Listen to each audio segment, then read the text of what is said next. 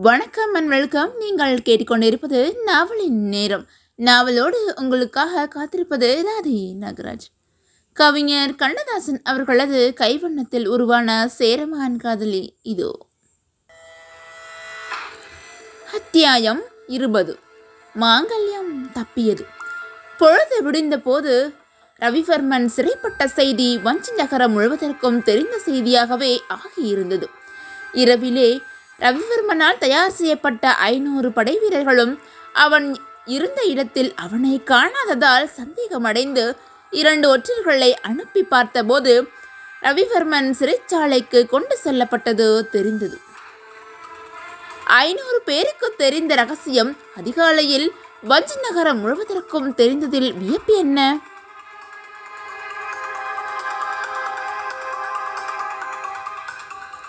ஆனால் அந்த ஐநூறு பேரும் அரண்மனையை வளைப்பதற்காக இருந்த மற்ற ஐநூறு பேரும் ரவிவர்மனை விடுவிப்பதற்கு எந்த முயற்சியும் செய்யவில்லை.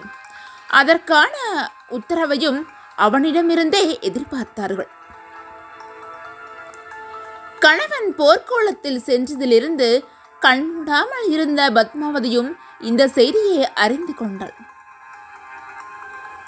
கடைத்தெருவிலும் அங்கும் இங்குமாக பேசப்பட்ட பேச்சுகள் தாவளி சகோதரிகளுக்கும் செய்தியை தெரிவித்து விட்டன. அவர்கள் கண் கலங்கினார்கள். அரசியல் விளையாட்டுகளில் என்ன நடந்தது என்பதை அவர்கள் அறிய மாட்டார்கள். இன்னதுதான் நடந்தது என்பதை தெரிந்து கொண்டாலும் அவர்களால் என்ன செய்ய முடியும்? நாயகனை செம்மையாக வைத்திருக்க யோகிதை இல்லாதவன் என்று பத்மாவதியை ஏசினாள் சாலியோ தாவளி. மூரினூர் தாவளியோ பகவதியம்மா பகவதியம்மா என்று புலம்பிக் கொண்டே இருந்தாள். அவர்கள் ரவிவர்மனை நேசித்த அளவுக்கு மார்த்தாண்டவர்மனையும் நேசித்தார்கள்.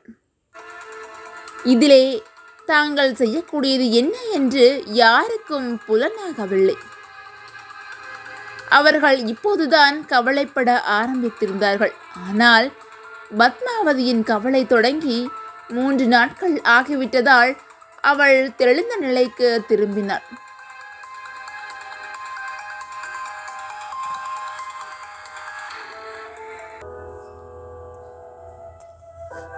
கவலையின் அளவு கையளவாக இருக்கும் வரைதான் கண்ணீருக்கும் வேலை.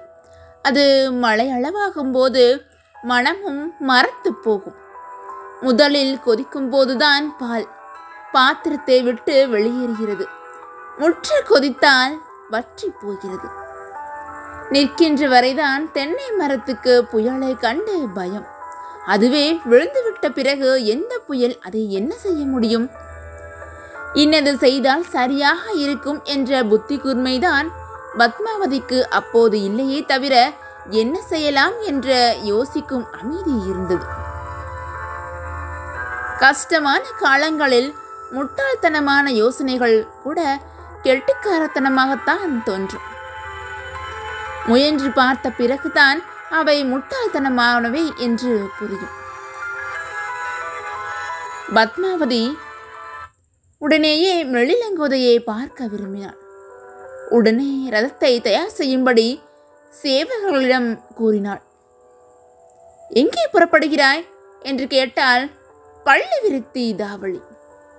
என் கணவரை விடுவிப்பதற்கு எது சரியான வழியோ அந்த வழியை தேடி புறப்படுகிறேன் என்றாள் பத்மாவதி. ஆத்திரத்துடன் இடையிலும் புதிய கண்ணகி புறப்படுகிறாள் என்று கேலி பேசினாள் மோரினூர் தாவளி.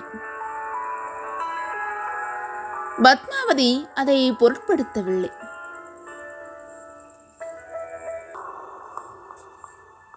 ரதத்தில் ஏறி அமர்ந்தாள். அரண்மனை அந்த புறத்துக்குள் அவள் நுழைந்த போது முகம் வெளிய நிலையில் குளிக்காமல் உட்கார்ந்திருந்தாள் மெல்லிலங்கோதை. மார்த்தாண்டவர்மன் அங்கே இல்லை. பத்மாவதியை பார்த்ததும் அவள் முகத்தை திருப்பிக் கொண்டாள். கொஞ்ச நேரம் நின்றாள் பத்மாவதி. கோதை அவளை உட்கார சொல்லவில்லை. நான் வீடு தேடி வந்திருக்கிறேன் என்று நினைவுபடுத்தினாள் பத்மாவதி. நான் அழைக்கவில்லையே என்றாள் கோதை. சிலரை வறுமை அழைக்காத வீட்டுக்கு போக சொல்லுகிறது. கவலை சிலரை அதற்கு தூண்டுகிறது. ஆதரவற்றர்கள் அதற்கு துணிந்து விடுகிறார்கள் என்றாள் பத்மாவதி. வஞ்சகர்கள் வாசற்படியிலேயே காத்து கிடக்கிறார்கள் என்ன செய்வது? வஞ்சிக்கப்பட்டவர்கள் அவர்களுக்கு வரவேற்பு உபச்சாரமா நடத்த முடியும்? என்றாள் கோதை. வஞ்சத்திலோ ரோகத்திலோ எனக்கும் உனக்கும் சம்பந்தமில்லை. நீ சூடிக்கொண்ட புஷ்பங்களிலே அதற்கு சம்பந்தம் இருக்கிறது. பாவமோ புண்ணியமோ இது பகவதி அம்மன் கொடுத்தது. நாயகன் வஞ்சித்து கொல்லப்பட்ட போது சினந்து எழுந்து பழிக்கு பழி வாங்க மதுரையை எரித்தவள் பகவதி. அவள் இந்த பாவத்தை செய்திருக்க மாட்டாள். இது அவள்தான் செய்தது என்றால் நேற்றிரவு என் புஷ்பங்கள் பறிப்போயிருக்கும் இந்த வார்த்தைகளில் பத்மாவதியின் கண்களில் இருந்து கண்ணீர் வந்தது. என் தம்பிக்கு அந்த கதை வராது என்றாள்.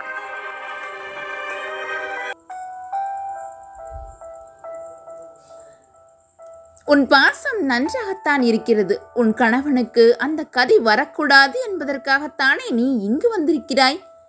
நாம் இருவருக்கும் உண்டு கொடுத்த நம் மூதாதையர் உத்தமர்களாக இருந்தார்.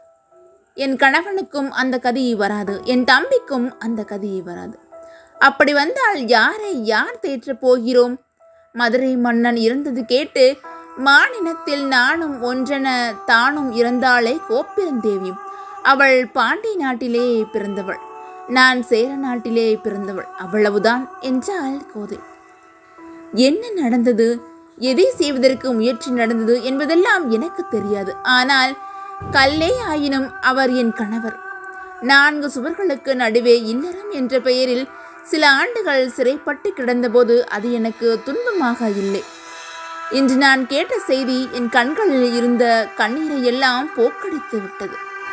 இதே செய்தியே உன் கணவரை பற்றி நீ கேட்டால் உன் மனம் எப்படி இருக்கும் என்பதை எண்ணி பார்த்தாவது என் மீது இறக்கப்படு என்றாள் பத்மாவதி. நான் அந்த செய்தியை கேட்க வேண்டியவள்தான்.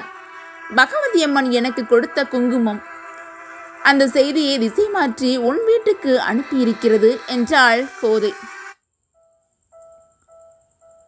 இரவு அவர் புறப்பட்டது எனக்கு தெரியும். எங்கு போனார் எதற்காக போனார் என்பது எனக்கு தெரியாது. பகவதியின் மீது ஆணை. இரவு அவர் என்ன முயற்சி செய்தார் என்பதனையும் நான் அறிய மாட்டேன் என்றாள் பத்மாவதி.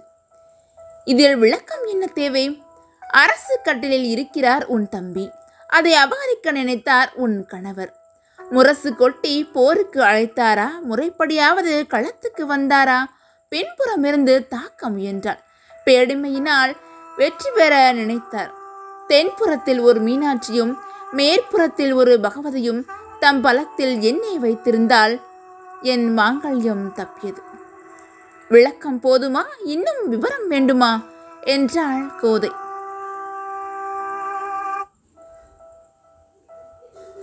தலை குனிந்தபடியே நின்ற பத்மாவதியின் கண்கள் தாரை தாரையாக கண்ணீரை வடித்தன.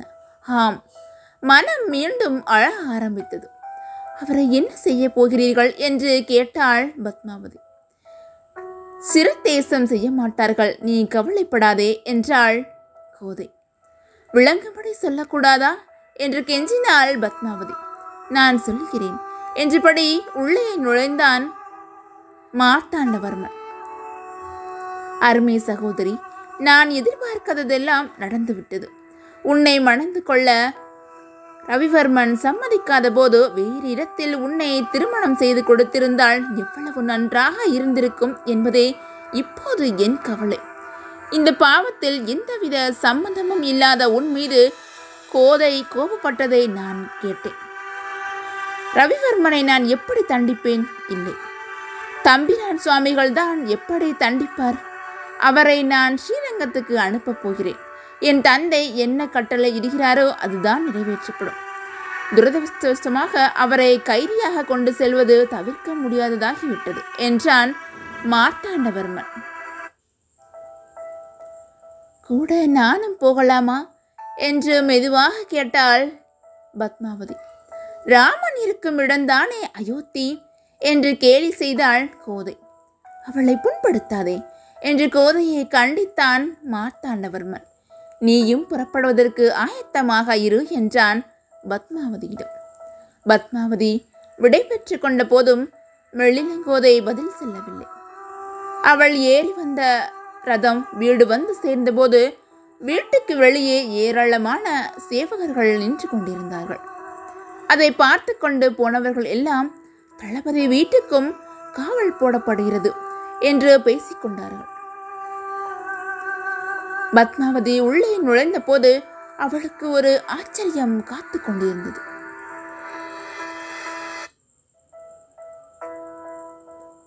அங்கே ரவிவர்மன் உட்கார்ந்திருந்தான்.